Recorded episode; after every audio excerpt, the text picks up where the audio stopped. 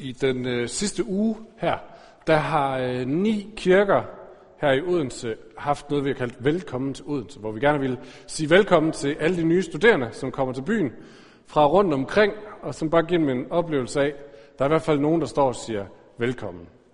Og øh, det har vi gjort andet, blandt andet gjort ved at stå og fikse folks cykler, hvis de havde lyst.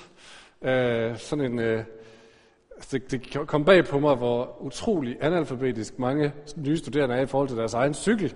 Så jeg sad der og strammede en kæde for en fyr, som absolut ikke aner, hvordan han skulle gøre det selv. Og så sagde han bare, det var da helt utroligt. Jeg anede ikke, kirker gjorde sådan noget her. så sagde jeg, øh, det er heller ikke, fordi jeg er særlig god til det, men det gør vi nok heller ikke så meget. Det burde vi måske gøre noget mere. I vores øh, præsentationsfolder, som vi har fået lavet her til kirken, for sådan at give folk en fornemmelse af, hvad det er, som ligger nede på posthuset, der, øh, der, øh, altså det gør den, fordi den er kommet med pakkeposten, og den er ikke blevet hentet. Men det gør den, og der står der noget retning af, at det vi gerne vil, det er, at vi vil gerne være et fællesskab, som sammen udforsker tro og liv. Det her med at være menneske i det 21. århundrede, og så på en eller anden måde prøve at forholde sig til tro og øh, Gud og så videre. Og øh, i de her næste tre aftengudstjenester, der skal vi prøve at snakke om nogle af de kendetegn, som Jesus han siger, der er ved de her fællesskaber, som forsøger at finde ud af, hvordan er livet sammen med Gud, hvordan ser det ud at vil være menneske, og forsøge at, at, at være det sådan på en eller anden måde i fællesskab med Gud. Skal man reparere cykler? Hvad skal man? Vi skal i hvert fald prøve at kigge på noget af det, Jesus han har sagt, og hvad, det, hvad der kendetegner det, de fællesskaber og de mennesker. Og, og vi skal gøre det ud fra to steder, for der er nemlig to steder, hvor Jesus han sådan helt eksplicit giver sit første fællesskab, sin første kirke, sin disciple, et bud. Altså noget, hvor han siger, det her, det vil jeg gerne, at de gør. Normalt kigger de en masse på, men der er to steder, hvor han siger, jeg har faktisk noget, jeg gerne vil, at de gør. Og det ene sted, der siger han, jeg vil gerne, at I elsker hinanden, ligesom jeg har elsket jer. Og det andet sted, der siger han, jeg vil gerne, at I giver det her videre, som I har modtaget fra mig. Så det er altså to, to bud, som Jesus han giver. Han siger, det her, det skal på en eller anden måde kendetegne jeres fællesskab, og så det skal vi kigge på. Og der er kun to, og vi har tre aftengudstjenester det her efterår, så vi korter lige den første over i to, for der er sådan set rigeligt at snakke om. Og øh, vi skal læse den første tekst nu her, og som sagt, så handler det om kærlighed. Og den kommer her, Johannes evangeliet, og det er Jesus, der siger sådan her. Et nyt bud giver jeg jer. I skal elske hinanden. Som jeg har elsket jer, skal også I elske hinanden. Og deraf kan alle vide, at I er mine disciple, hvis I har kærlighed til hinanden. Før vi går nogen som helst andre steder hen med det her, så lad os bare lige prøve at stands op der. For jeg kunne godt tænke mig, at vi lige siger, hvad er det, Jesus han siger, der skal kendetegne en kirke? Er det bygninger? Er det musikken? Nogle gange, når jeg eller andre skal præsentere vores kirke, så siger vi, ja, det er sådan en, hvor vi ikke har noget ovl. Men er det, er det kendetegnende? Er det betegnende for, hvad det vil sige at være kirke? Er det at der står en mand og snakker i utrolig lang tid op foran? Er det det, der er kendetegnende for en kirke? Eller hvad er det egentlig? Jesus han siger her, han siger, det er kærligheden. Kærligheden til hinanden. I skal elske hinanden. Så Jesus, det er det, mennesker skal kigge på, og så skal de sige, hold da kæft, det var alligevel utroligt, som de elsker hinanden. Det skal simpelthen være det, de lægger mærke til, det som de bliver slået over. Vi kan hurtigt blive enige om, at, at kirken op gennem historien har haft mange detours, hvor det ikke lige har været det, de har været kendt af. Der har været korstog og sexskandaler og fordømmelse og moralisme og alt muligt andet, som kirken har været kendt, kendt for og kendetegnet af, og som folk ligesom forbinder med kirke. Men lad lige mærke til, vi skal bare lægge mærke til fra begyndelsen. Okay, hvad er det, Jesus han siger? Han siger, det er så ikke det, der skal kendetegne kirken. Det, der kendetegner kirken, det er, at man elsker hinanden. Vi ikke, skal ikke se så meget på det i dag, det skal vi i næste uge. Men vi skal prøve at se, hvordan i næste uge, hvad gør det ved et fællesskab? Hvis det ligesom er første dagsorden, og elske hinanden. Men det spørgsmål, vi skal snakke om i dag, det er, hvad vil det egentlig sige at elske hinanden? Hvad er kærlighed? Utroligt stort spørgsmål, hva'? Hvad er kærlighed? Er I klar her søndag aften? Ellers er der kaffe nede på bordet. Øh, jeg er sådan inde i en stime i torsdags, der var jeg nede i det, der hedder Kristeligt Forbund for Studerende her i Odense, der havde de sagt, at jeg skulle snakke om frihed. Så vi tager lige frihed og kærlighed sådan inden for den samme uge, det synes jeg er meget godt. Men hvad er kærlighed? For øh, nogle måneder siden, der døde øh, Danmarks store kærlighedsguru. Er nogen, der ved, hvad jeg snakker om? Master Fatman, præcis. Og jeg har en forkærlighed for, øh, for øh, P8 Jazz. Og der havde han et program, der hed Jazzmosfæren. Hvor han bare sådan sad og bare i sådan en blød lindstrøm lod kærlighed glide ud gennem højtaleren til alt og alle. Fantastisk.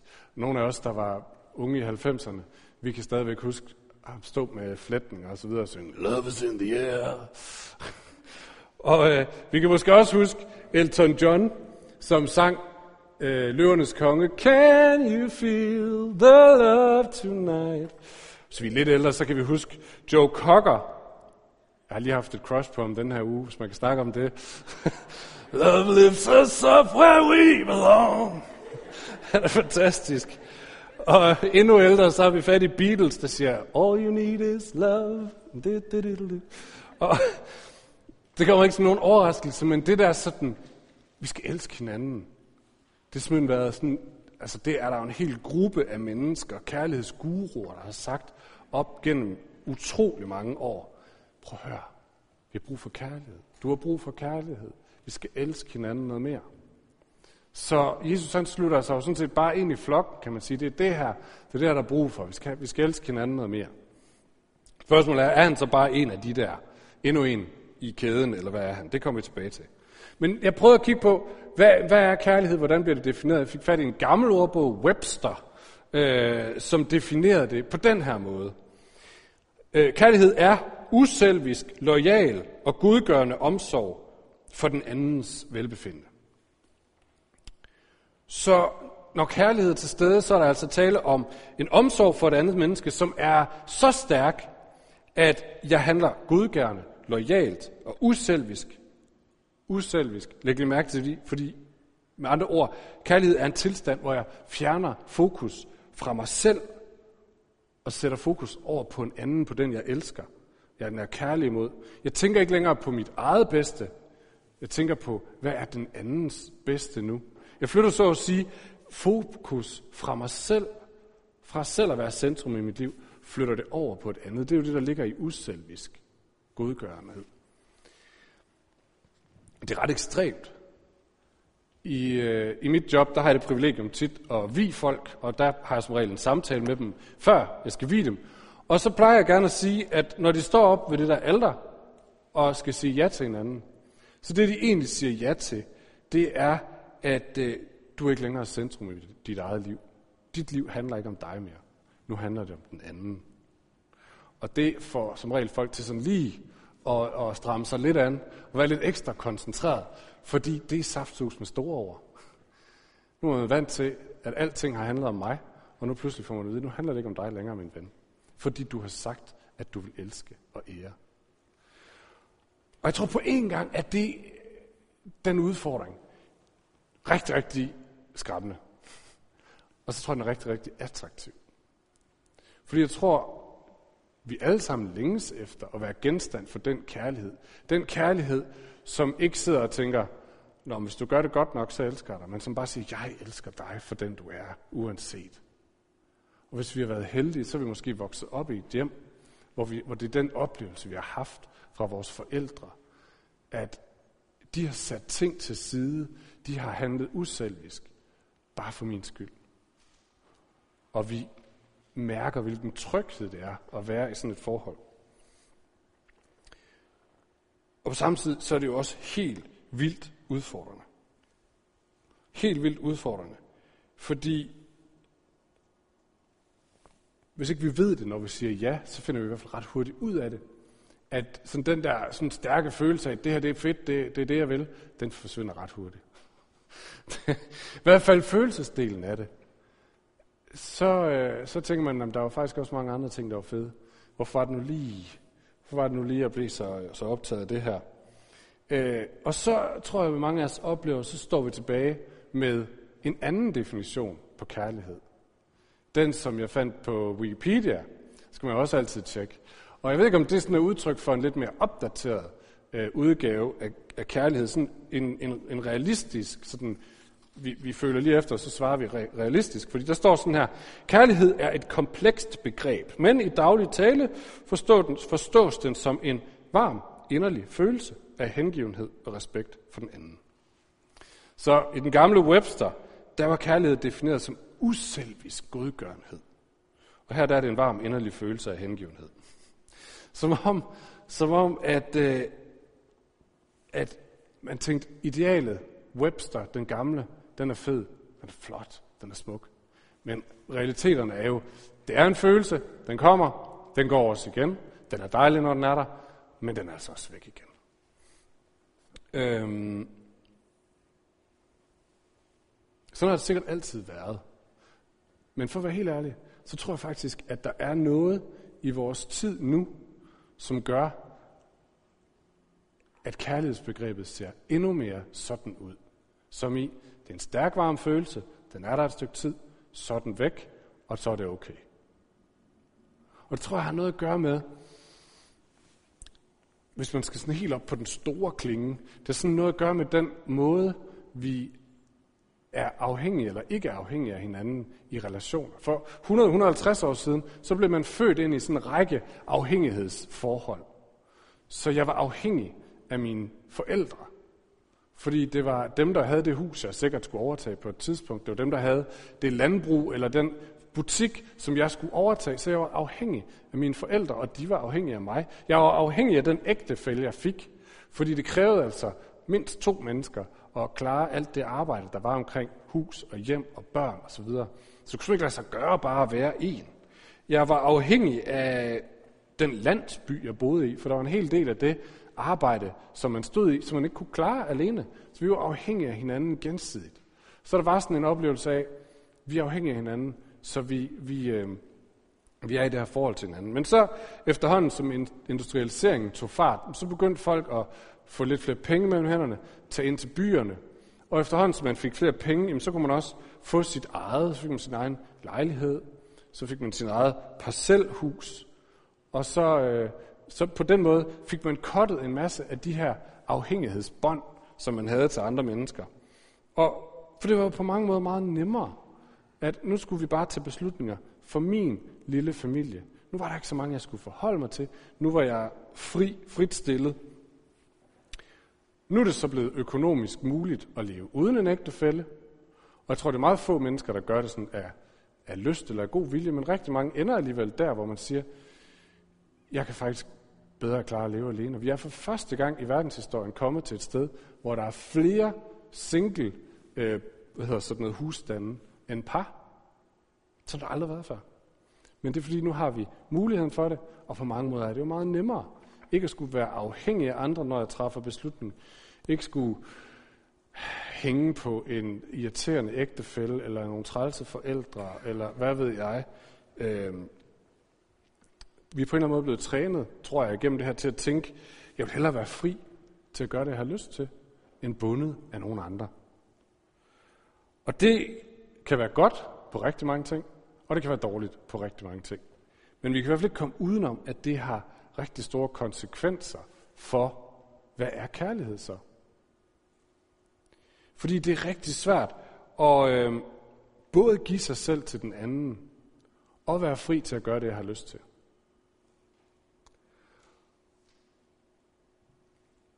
De to ting clasher.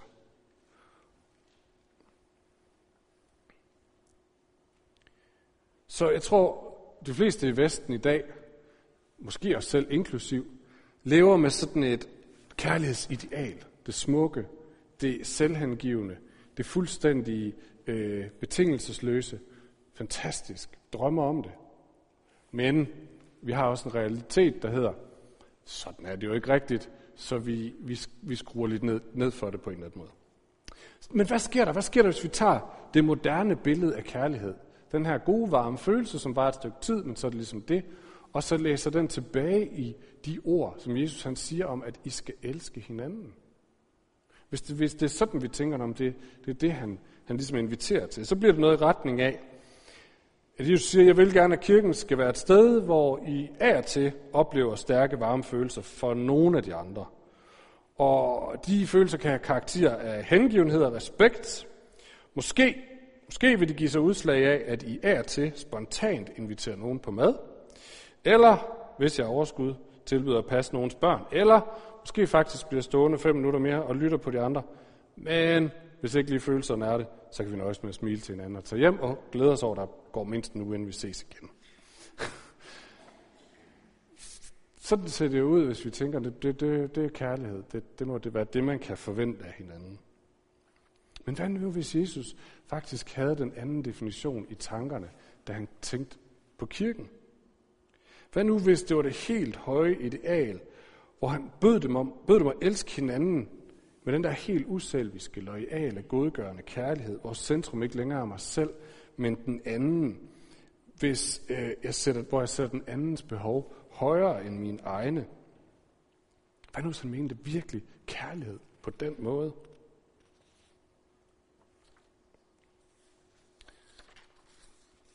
Det er vildt.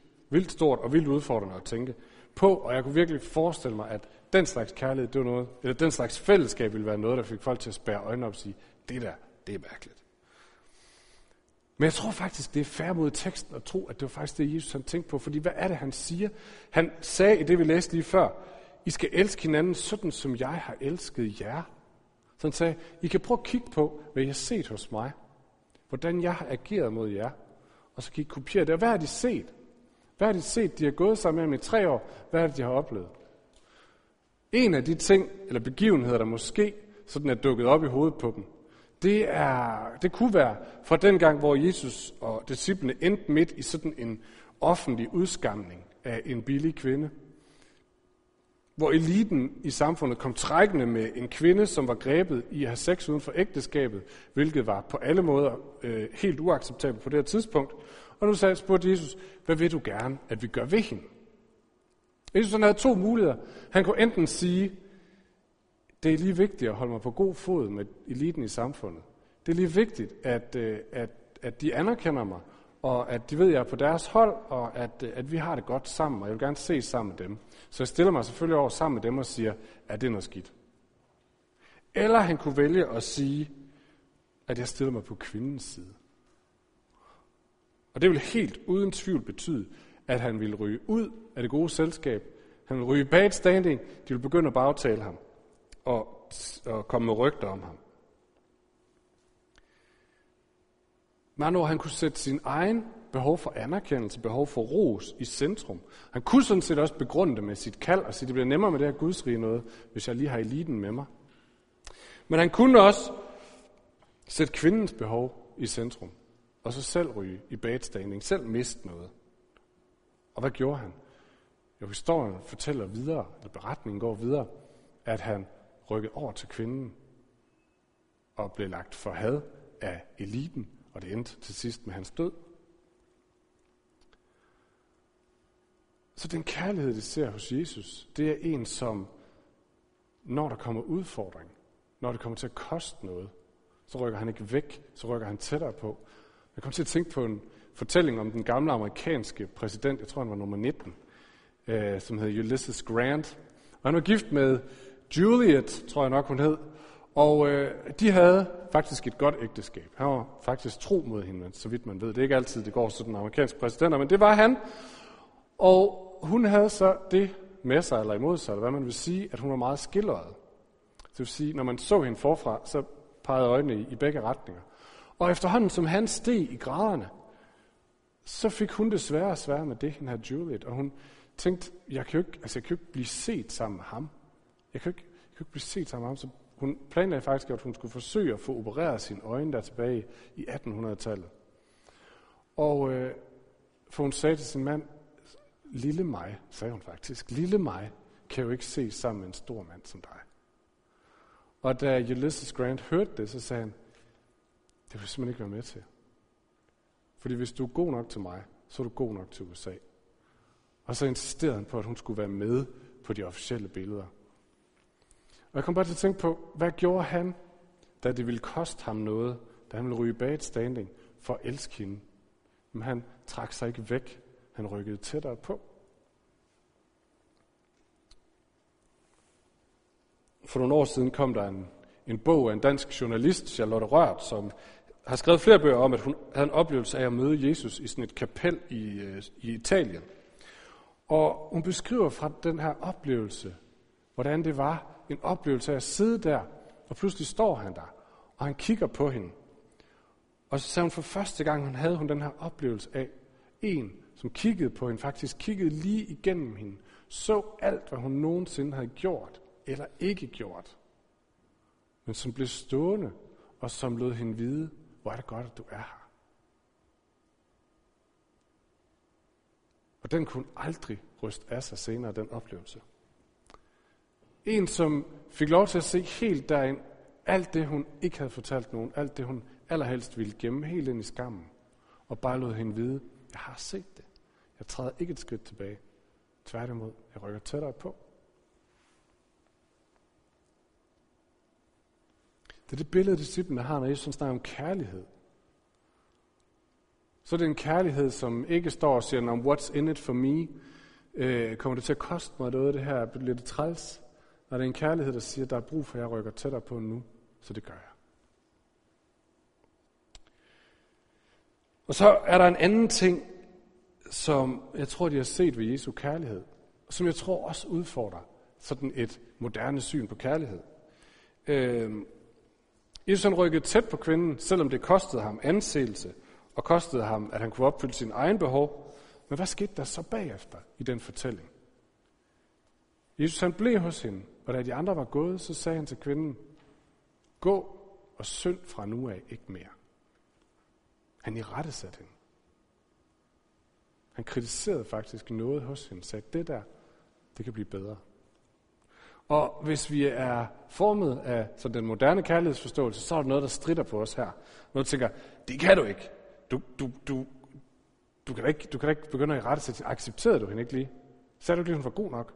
Skulle du ikke begynde at pege fingre af hende? Det er som om i, i, i dag i samfundet har vi meget svært ved at kunne rumme, at man både kan elske folk og samtidig i rettesætte dem, eller samtidig kritisere noget hos dem, eller, eller, eller bare stille spørgsmålstegn hos, dem, hos noget ved dem. Enten så er vi totalt forelskede hinanden, eller også så er vi på vej væk fra hinanden. Øh, kærlighed er ligesom blevet fuldstændig accept. Jeg må ikke stille spørgsmålstegn med noget som helst ved dig, fordi så er jeg, ikke, så jeg elsker dig ikke længere, så er jeg bare blevet en hater. Øh, og jeg tror ikke et ondt ord om Master Fatman. Jeg synes som sagt, han var en skøn mand. Men jeg tror lidt, at hans kærlighed, det var sådan en, ja, alt er kærlighed. Det er dejligt. Hvis du synes det, det er fint, det er dejligt. Kør bare videre. Ja, dejligt. Aldrig nogensinde stoppe op og sige, det lyder mærkeligt, det der. Det forstår jeg ikke. Prøv lige at forklare mig. Altid bare, ja, high five, skulderklap, dejligt. Og, øh, og, og, og jeg tror nogle gange, det er lidt at blevet sådan med kærlighedsbegrebet af, det er rigtig fedt tolerance, dejligt. Men du må ikke stille spørgsmålstegn. Du må ikke pege en finger, fordi så er du i gang med at, at sige, at du ikke elsker dem længere. Øh,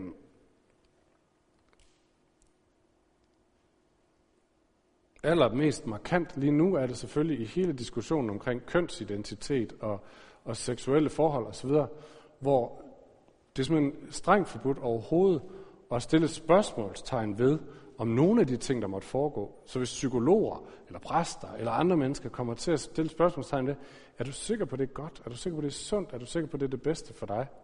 Øh, så får man at vide, du er en hater. Du er, du er modstander af mennesker, du hader mennesker. Det er simpelthen ikke, som om det kan, det kan ikke rummes inden for én ting, at man kan elske mennesker, og man samtidig kan sige, der er noget her, som jeg tror måske kunne være bedre.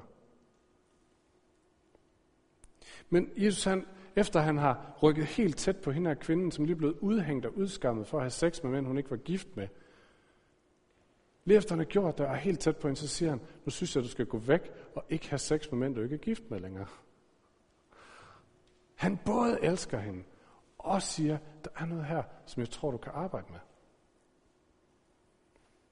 Jeg møder nogle gange mennesker, som siger, min Gud, han vil aldrig nogensinde sige sådan der. Og så får jeg sådan lidt til at sige, hmm, min Gud, hvem er du lige, der bestemmer, hvad himlen og jorden skaber, han synes eller ikke synes? Fordi jeg tror nogle gange, så kritiserer Gud de valg, vi tager, eller vores prioriteringer, eller vores det ene eller det andet. Ikke fordi han elsker os for lidt, eller ikke elsker os nok, men tværtimod, fordi han elsker os for meget til at holde sin kæft. Vi tænker, at det er mere kærligt at holde mund med sin kritik, og bare lade folk få lov til selv at sejle deres egen sø. Men det er ikke nødvendigvis, det er nogle gange rigtigt. Det er nogle gange rigtigt, nogle gange skal man holde sin mund. Men jeg tror generelt ikke nødvendigvis det er rigtigt. Jo, hvorfor? Jo, fordi for mig, som vælger at holde min mund, der er det den lette løsning. Det er den billige løsning. Hvis jeg skal, hvis jeg skal vælge at pege på noget i nogens liv, eller tale ind i nogens liv, tale sandt ind i nogens liv, så, så risikerer jeg noget. Jeg satser faktisk noget. Fordi det kan være, at vedkommende bliver sur. Det kan være, at vedkommende ikke vil have noget med mig at gøre. Det kan være, at vedkommende vil pege en finger tilbage og sige, hvad med dig selv? Så den billige løsning, den nemme løsning i et forhold, øh, uanset hvilken slags forhold, er at sige, jeg holder bare min mund, så holder du din mund. Men så står vi på en armslængde af hinanden. Det er jo ikke kærlighed. Det er, at jeg står her og siger, ja, high five. Og den anden står og siger, ja, high five. Men vi er faktisk ikke rykket tæt på hinanden. At se noget hos den anden, som man tænker, det her det er en bedre vej. Det, det, det, det vil være bedre for dig. Og ture sige det, det er langt mere risikofyldt.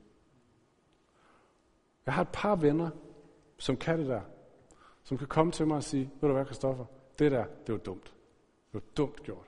Du skulle have gjort, jeg foreslår, du skulle have gjort sådan her. Og de har ret.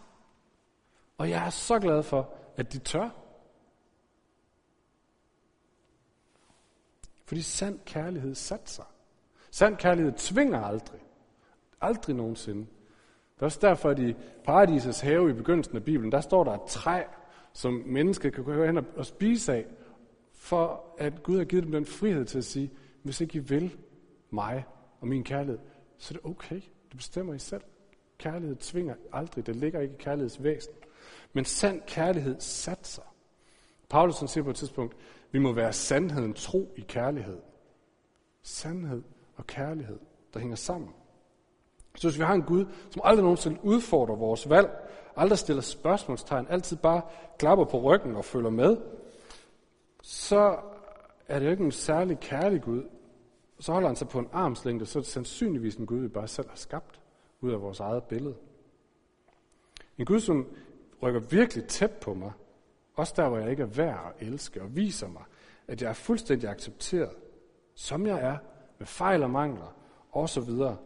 Og så i det rum begynder at arbejde med mig og sige, men der er nogle ting, min ven, som vi kan arbejde med.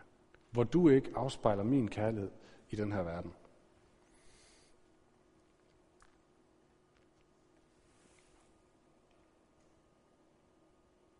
Som sagt, så skal vi næste gang prøve at snakke om, okay, hvad gør det ved et fællesskab, hvis det her, det får lov til at definere fællesskabet. I dag, der skal vi bare prøve at tage det ind hver for sig og tænke i vores egne relationer og tænke, hvad for en kærlighed elsker jeg egentlig mennesker med?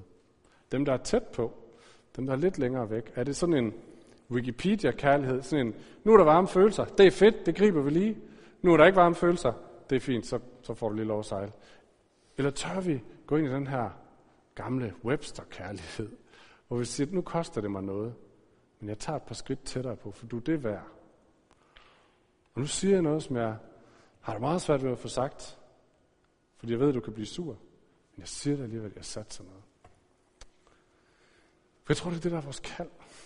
Jeg tror, det er det, der er vores kald, som dem, der gerne vil prøve at undersøge, hvem er Gud, og hvad vil det sige at leve med ham. Det er vores kald at blive formet af det.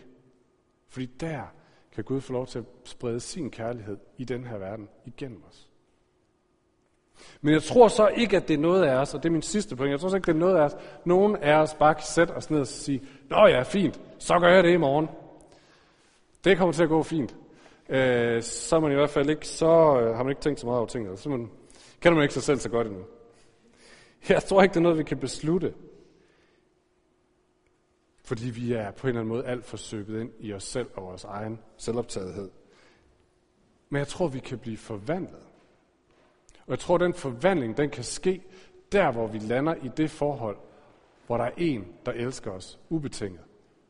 Hvor der er en, der får lov til at vise os, du er accepteret, du er elsket, du er min.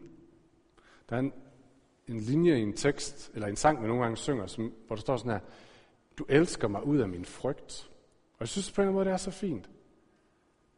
Nogle gange så skal der kærlighed til, for at den der frygt, den der selvoptagethed, kan brydes. Og først der, hvor vi får at vide, du er allerede altid elsket, som Peter Bastian sagde i den sidste bog inden sin død, musikeren.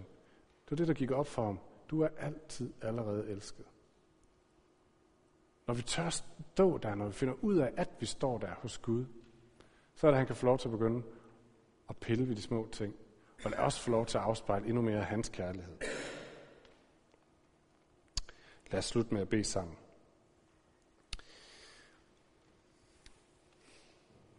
Jesus, tak for den kærlighed, du elsker os med.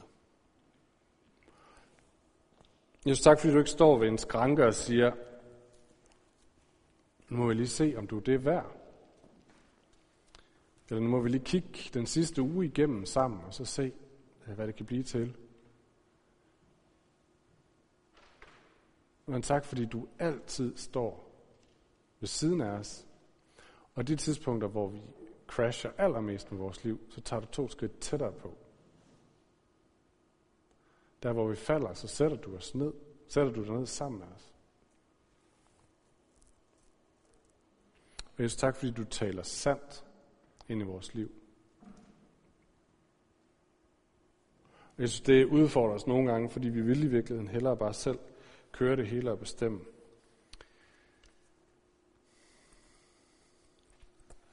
Men,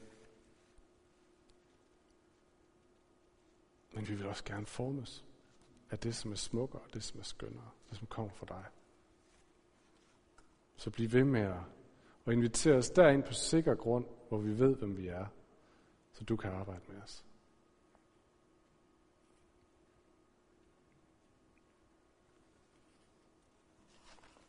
Amen.